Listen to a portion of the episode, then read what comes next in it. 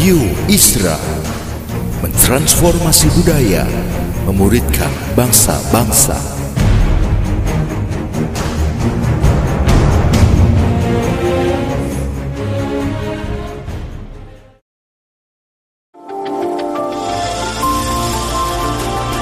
Voice of Pradaim menyuarakan paradigma kebenaran firman Tuhan yang esensi untuk memperlengkapi Anda menggenapi misi dan panggilan ilahi. Selamat mendengarkan.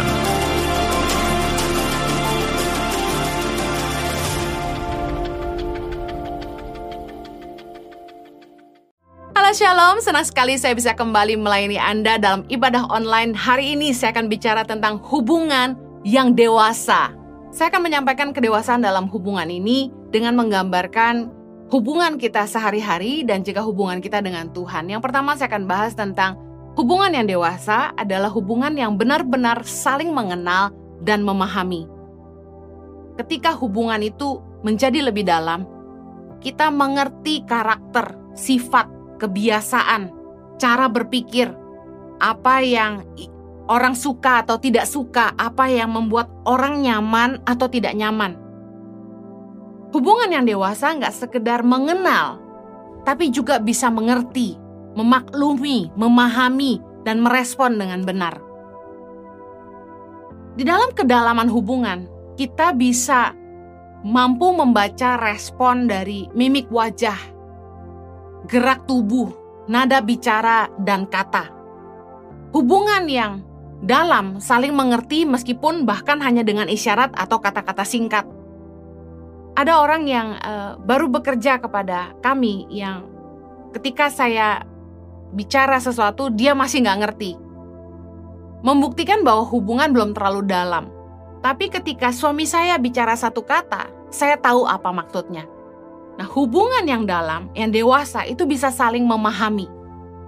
Meskipun nggak banyak kata-kata, nah ketika Tuhan bicara sama kita, Tuhan itu sering bicara nggak panjang lebar, satu kalimat aja tapi Tuhan bisa memberikan pengertian yang sangat dalam sehingga kita ngerti apa maksudnya Tuhan.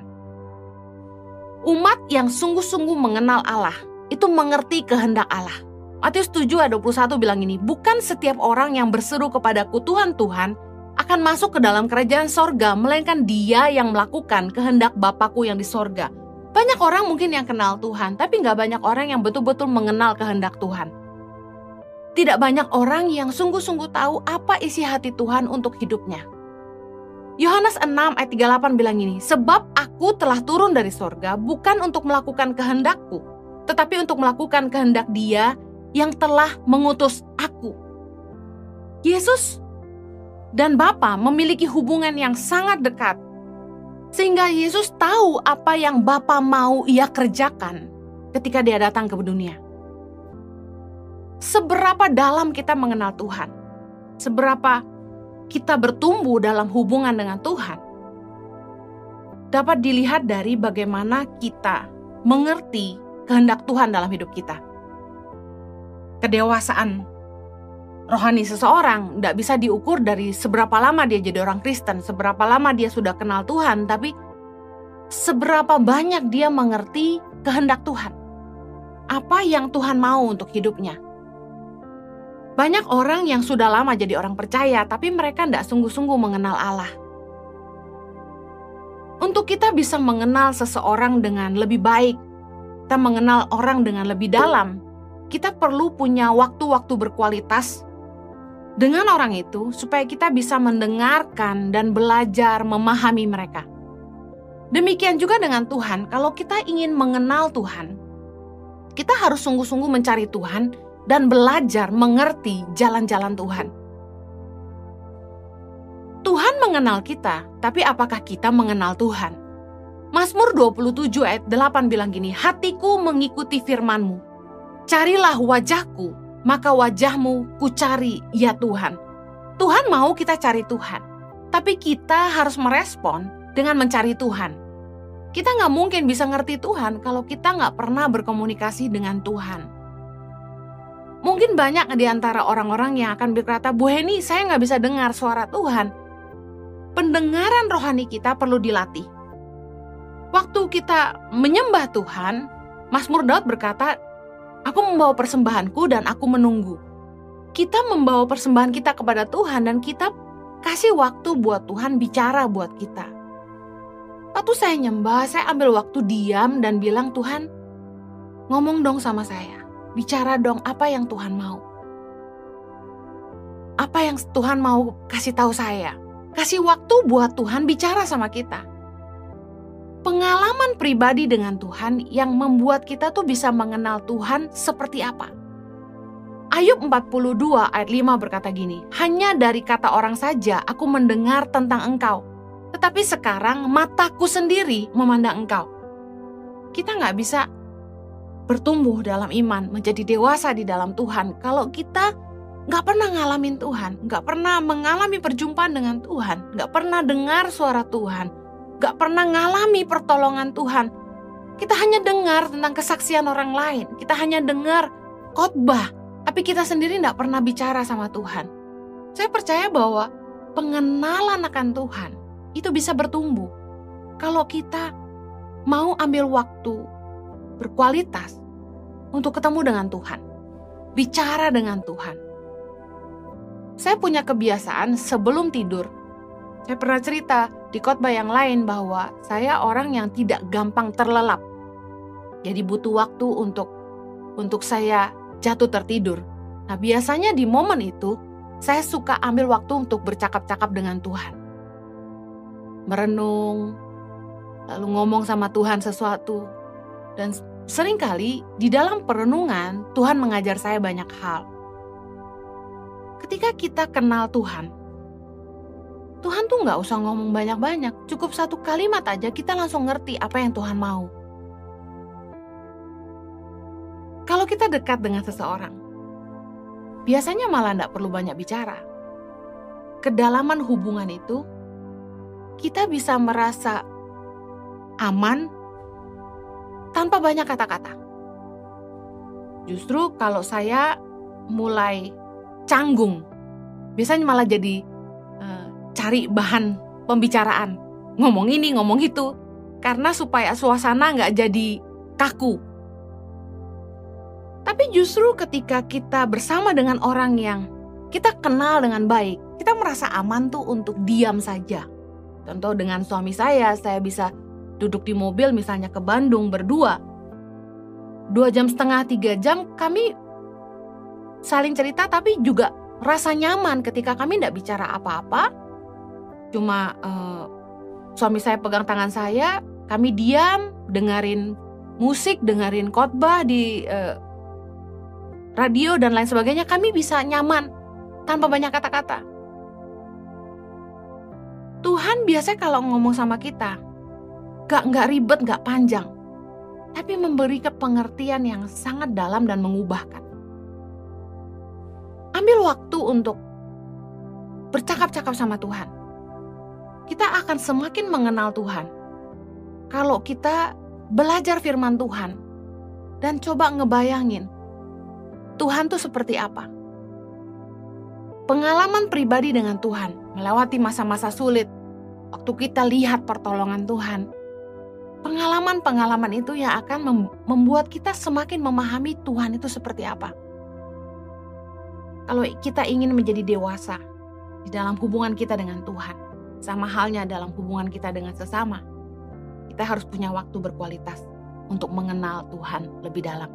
Yang kedua, hubungan yang dewasa memberi rasa aman dan tingkat kepercayaan yang besar. Ketika orang menjadi sangat dekat, mereka bisa menjadi sangat terbuka, bisa menjadi diri sendiri, ibaratnya nggak tahu malu. Mereka punya nilai kepercayaan yang sangat besar terhadap orang yang sangat dekat dengan mereka. Mereka bisa cerita apa saja. Mereka nggak takut rahasianya dibocorkan ke mana-mana. Nah sama halnya dengan hubungan kita dengan Tuhan. Kalau kita sungguh-sungguh mengenal Tuhan, kita akan merasa aman. Kita akan hidup tanpa kekhawatiran. Karena kita sungguh-sungguh mempercayai Tuhan. Justru kedewasaan dalam hubungan adalah adanya nilai kepercayaan Matius 6 ayat 31 berkata gini, Sebab itu, janganlah kamu khawatir dan berkata, "Apakah yang akan kami makan? Apakah yang akan kami minum? Apakah yang akan kami pakai?"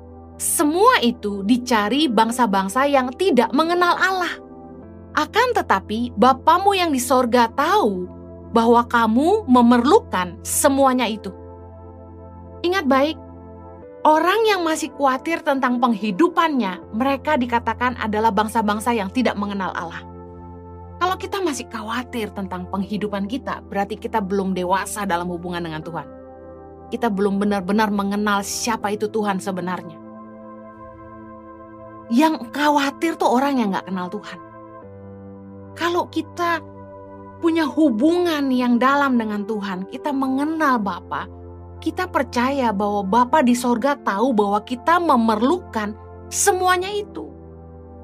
Penghidupan itu nggak jadi fokus kita, tapi yang jadi fokus kita adalah kerajaan Allah dan kebenarannya. Dikatakan tetapi carilah dahulu kerajaan Allah dan kebenarannya, maka semuanya itu ditambahkan kepadamu. Saya ngalamin ketika saya fokus sama kehendak Tuhan dalam hidup saya dan saya latih hidup saya untuk berjalan dengan kebenaran Tuhan. Tuhan menyediakan semua yang saya butuhkan. Kalau kita hidup dalam perkenanan Tuhan, kasih karunia Tuhan tuh menyertai kita. Kita tidak khawatir tentang apa pun. Saya percaya orang yang benar-benar mengenal Tuhan tidak hidup dalam kekhawatiran. Firman Tuhan menggambarkan seperti seorang bapak yang sayang kepada anaknya merupakan ukuran kepercayaan yang bapak ingin kita miliki dengan dia. Matius 7 ayat 9 berkata gini, Adakah seorang daripadamu yang memberi batu kepada anaknya jika ia meminta roti? Ayat 10. Atau memberi ular jika ia meminta ikan? Ayat 11. Jadi jika kamu yang jahat tahu memberi pemberian yang baik kepada anak-anakmu, apalagi Bapamu yang di sorga, ia akan memberikan yang baik kepada mereka yang meminta kepadanya. Level kepercayaan Bapa dan anak menjadi ukuran yang Tuhan mau kita miliki dengan dia. Bagaimana seorang anak itu pasrah, percaya, dan tidak khawatir sama sekali. Bahkan dia bisa minta apa saja sama papahnya. Seperti itulah yang Tuhan mau dengan kita. Belajar mempercayai bahwa dia Bapa yang baik, yang pasti ingin memberikan yang terbaik juga buat kita, seperti seorang Bapak kepada anaknya. Anak-anak saya tidak pernah khawatir tentang apa pun, karena saya dan suami saya selalu menyediakan yang terbaik buat mereka. Bahkan tanpa mereka minta, saya selalu bertanya, kamu mau ini, kamu mau itu?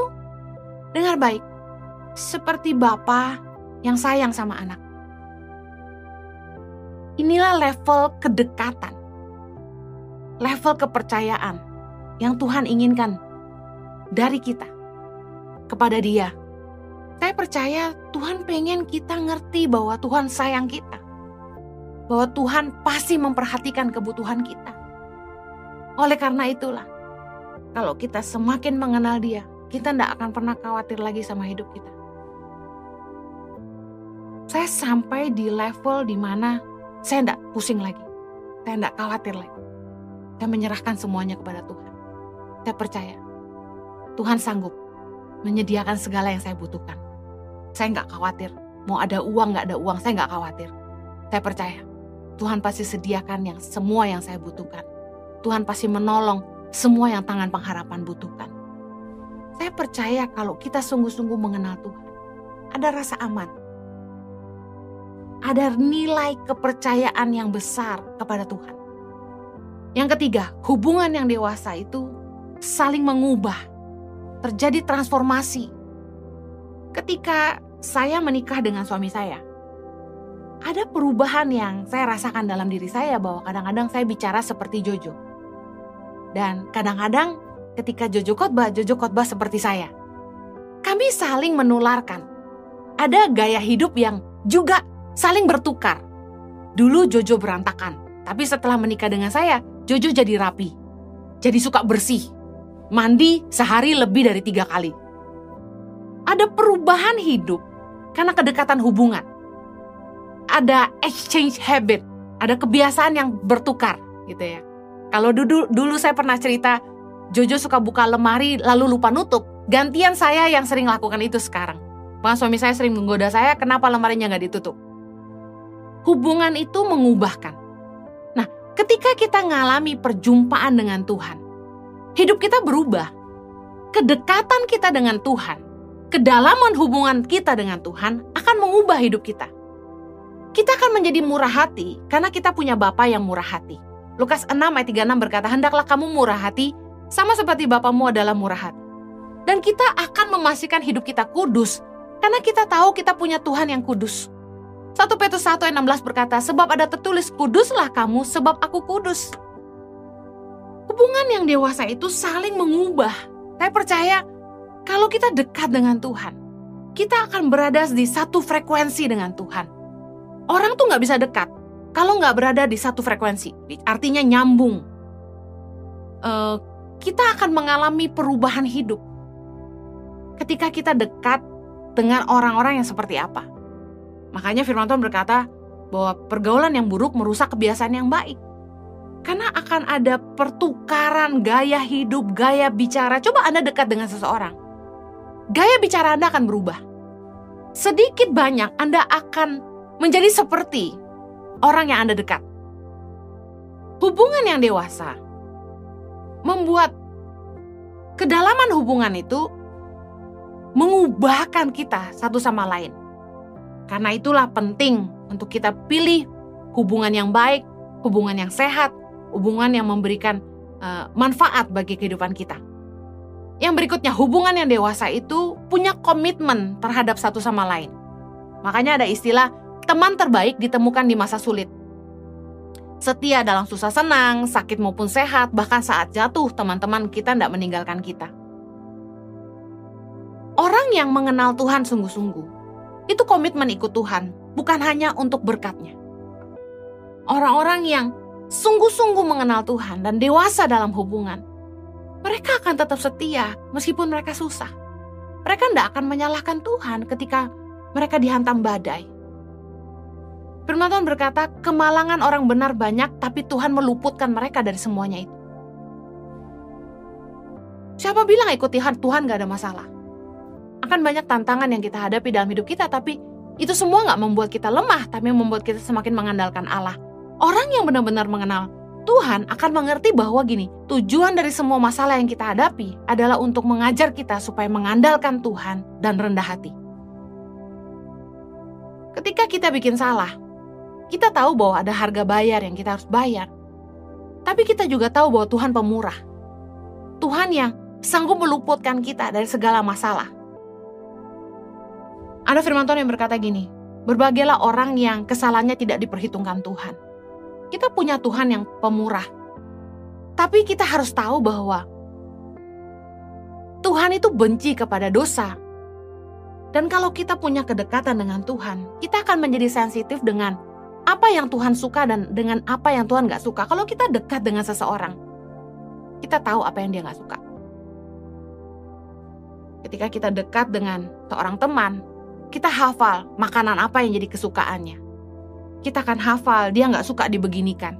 Demikian juga dengan Tuhan. Kalau kita punya hubungan yang dalam dengan Tuhan, kita akan sesadar-sadarnya tahu bahwa Tuhan benci dosa. Kita tahu kita tidak boleh mempermainkan kasih karunia Allah. Kita paham bahwa hidup dalam dosa adalah pengkhianatan terhadap Allah. Karena di dalam hubungan ada komitmen. Kalau kita mau ikut Tuhan sungguh-sungguh, kita harus menjauhi dosa. Yang berikutnya hubungan yang dewasa itu mau berkorban.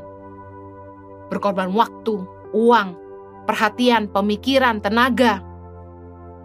Dalam hubungan, ketika kita punya teman-teman yang hanya mencari keuntungan dari kita, sementara mereka sendiri tidak mau bayar harga, itu nggak akan pernah bertumbuh jadi hubungan yang dalam. Tapi hubungan yang dalam adalah ketika keduanya mau berkorban. Nggak hanya mengambil keuntungan, tapi saling memberi diri untuk melayani. Orang yang mengenal Tuhan tidak hanya mau berkat Tuhan, tapi mereka juga ngerti memberkati pekerjaan Tuhan. Orang yang dewasa itu tahu bahwa dia harus memberi, mengembalikan perpuluhan, menabur bagi yang lemah, tanpa perlu dipaksa-paksa dan gak usah pakai alasan nanya ayatnya di mana. Saya pernah uh, katakan ini, sebenarnya gereja nggak perlu uh, maksa-maksa jemaat untuk memberi. dewasakan saja. Ajarin mereka firman, ajarin kebenaran. Kalau anak itu dewasa, mereka harusnya tahu memberi. Itu ukurannya.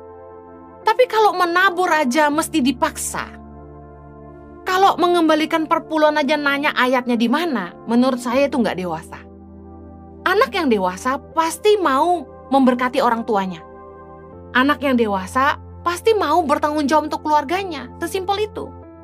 Anak yang dewasa nggak cuma datang untuk makan, tapi mereka akan peduli untuk kebutuhan rumah tangganya.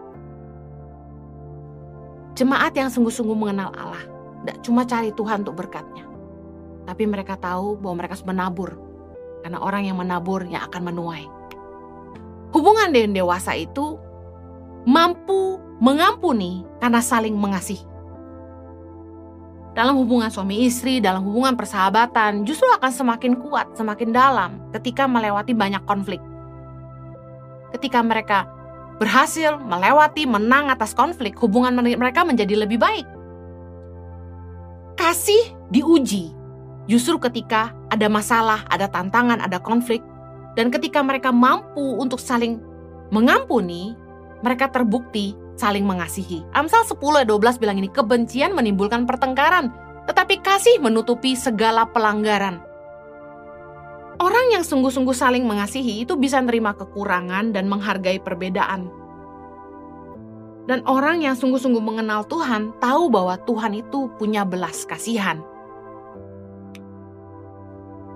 Orang yang sungguh-sungguh mengenal Allah, dewasa di dalam pengenalan akan Allah, mereka tidak akan menghakimi orang berdosa. Matius 9 ayat 12 bilang gini, Yesus mendengarnya dan berkata, bukan orang sehat yang memerlukan tabib, tetapi orang sakit. Ayat 13, jadi pergilah dan pelajarilah arti firman ini. Yang ku kehendaki ialah belas kasihan dan bukan persembahan. Karena aku datang bukan untuk memanggil orang benar, melainkan orang berdosa. Satu kali orang Farisi melihat uh, Yesus duduk makan bersama dengan para pemungut cukai. Dan orang Farisi bertanya kepada murid-murid Yesus, kenapa gurumu duduk makan bersama dengan orang berdosa? Dan ini yang Yesus jawab buat mereka. Bahwa bukan orang sehat yang memerlukan tabib, tetapi orang sakit. Yang Yesus mau adalah belas kasihan. Yesus datang bukan untuk memanggil orang benar, melainkan orang berdosa.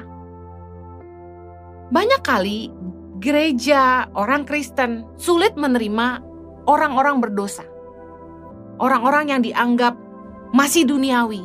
Mereka datang ke gereja mungkin dengan tato di kanan kiri, dengan pakaian yang uh, mungkin kurang rapi. Tapi dengar baik, selama orang masih mau datang beribadah, cari Tuhan, jangan dihakimi. Jangan menghakimi pakaian mereka, kulit luar mereka. Karena saya meyakini, kalau kita sungguh-sungguh mengenal Tuhan, kita ngerti hatinya Tuhan Gereja tuh bukan tempat orang benar, tapi tempat orang-orang yang butuh dibenarkan. Justru kalau orang sudah merasa benar, mereka salah tempat. Tempat orang benar itu nanti di kerajaan sorga, terbukti dia benar. Tapi selama kita masih hidup di dunia ini, kita semua butuh dibenarkan. Orang yang sungguh-sungguh mengenal Allah pasti mengasihi jiwa-jiwa. Matius 7 tentang hal menghakimi, Yesus mengajarkan kita untuk jangan kamu menghakimi, supaya kamu tidak dihakimi. Karena dengan penghakiman yang kamu pakai untuk menghakimi, kamu akan dihakimi dan ukuran yang kamu pakai untuk mengukur akan diukurkan kepadamu. Orang yang sungguh-sungguh mengenal Allah pasti tahu bahwa kerinduan hati Allah cuma satu, supaya tidak ada seorang pun yang binasa. 2 Petrus 3 ayat 9b berkata gini, karena ia menghendaki supaya jangan ada yang binasa, melainkan supaya semua orang berbalik dan bertobat. Kalau kita punya kesempatan membawa keluarga atau teman kita untuk berbalik dari jalan mereka yang salah dan bertobat sungguh-sungguh dan datang kepada Tuhan, kenapa kita tidak pakai cara itu daripada kita menghalangi mereka untuk datang kepada Tuhan dengan sejuta penghakiman yang kita bisa berikan. Seringkali kita merasa kita lebih benar, Seringkali kita merasa kita lebih bersih hanya gara-gara kita nggak punya tato. Ada beberapa orang yang chat ke saya, Bu Heni juga sulam alis, itu tato dan lain sebagainya. Saya nggak peduli. Daripada kita ngurusin tatonya orang, lebih baik kita bersihin dosa sendiri. Jangan menghakimi orang lain. Kalau kita benar-benar dewasa dalam pengenalan akan Tuhan, kita tahu isi hati Tuhan cuma satu, keselamatan. Tidak ada seorang pun yang binasa, tapi semua orang bisa datang berbalik dan bertobat sungguh-sungguh. Saya berdoa agar Anda semakin mengenal Tuhan, menjadi dewasa di dalam pengenalan akan Tuhan. Beri waktu berkualitas buat Tuhan. Mari dengar isi hati Tuhan. Mari belajar percaya kepada Tuhan. Mari belajar menabur. Jangan lagi menghakimi, tapi mengasihi. Mulai berubah, berhenti jangan hidup dalam dosa, tapi sungguh-sungguh berbalik kepada Allah. Saya berdoa agar firman Tuhan ini jadi kekuatan yang mengubahkan hidup Anda. Mari kita berdoa. Bapa di sorga berdoa agar kebenaran firman-Mu boleh mengubahkan hidup kami. Biarlah firman-Mu boleh mengubahkan cara berpikir kami. Tuhan sempurnakanlah setiap perkataan hambamu agar apa yang disampaikan boleh sungguh-sungguh ditangkap dan dimengerti dan hidup setiap kami diubahkan. Dan setiap kami boleh dimerdekakan. Demi nama Yesus kami berdoa. Amen. Stay blessed. God bless you.